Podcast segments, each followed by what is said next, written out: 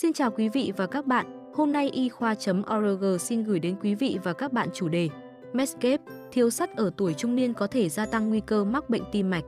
Cải bó xôi không thực sự giải thích được sức mạnh phi thường của Popeye, nhưng cải bó xôi và các loại thực phẩm giàu chất sắt khác có thể có siêu năng lực trong cuộc sống thực, giảm nguy cơ mắc bệnh tim và tử vong sớm ở tuổi trung niên. Sắt có một vai trò quan trọng trong cơ thể chúng ta, là một phần thiết yếu của phân tử protein cung cấp oxy đến các mô. Thiếu sắt, tim phải bơm mạnh hơn, có thể dẫn đến mệt mỏi, khó thở, tăng nguy cơ nhồi máu và đột quỵ. Phần lớn các nghiên cứu về sắt và sức khỏe tim mạch tập trung vào tìm hiểu thiếu sắt ảnh hưởng như thế nào đến những người mắc bệnh tim. Trong một nghiên cứu mới được công bố trên tạp chí Escape Heart Failure, các nhà nghiên cứu đã theo dõi 12.164 người không có bệnh tim trong hơn một thập kỷ để tìm hiểu xem thiếu sắt ảnh hưởng như thế nào đến nguy cơ mắc bệnh tim của họ. Khi bắt đầu nghiên cứu, độ tuổi trung bình của những người tham gia là 59 tuổi. Gần 2 phần 3 trong số họ bị thiếu sắt chức năng, thiếu khả năng sử dụng sắt nội sinh có sẵn, hoặc không đủ sắt dự trữ để sử dụng trong tương lai hoặc thiếu sắt lưu hành trong hệ tuần hoàn để sử dụng ngay.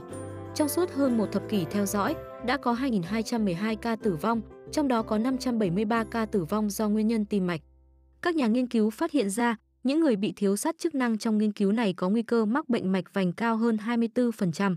Họ cũng có nguy cơ tử vong do nhồi máu cơ tim hoặc các nguyên nhân tim mạch khác cao hơn 26%, tử vong do bất kỳ nguyên nhân nào cao hơn 12%. Các nhà nghiên cứu không tìm thấy mối liên hệ giữa thiếu sắt chức năng và đột quỵ. Các tác giả ước tính rằng tình trạng thiếu sắt chức năng ở những người tuổi trung niên này giải thích cho 5,4% tổng số ca tử vong, 11,7% ca tử vong do nguyên nhân tim mạch và 10,7% trường hợp bệnh mạch vành mới được chẩn đoán. Các nhà nghiên cứu không có thông tin về các thực phẩm bổ sung sắt, điều này có thể ảnh hưởng đến kết quả và các xét nghiệm đo lường sắt chỉ được thực hiện một lần.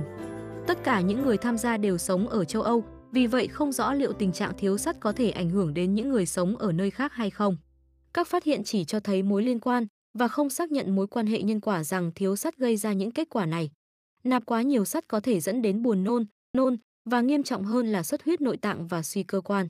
Một chế độ ăn uống lành mạnh, bao gồm nhiều loại thực phẩm giàu sắt, chẳng hạn như thịt bò, chai, hàu, thịt da cầm, cá, các loại đậu và rau xanh, thường cung cấp đủ sắt mà không cần thêm thực phẩm bổ sung. Bất kỳ ai lo lắng về nồng độ sắt của họ có thể hỏi bác sĩ về các xét nghiệm. Cảm ơn quý vị và các bạn đã quan tâm theo dõi. Hãy bấm nút thích, theo dõi và đăng ký kênh để cập nhật thông tin y khoa chính xác và mới nhất nhé.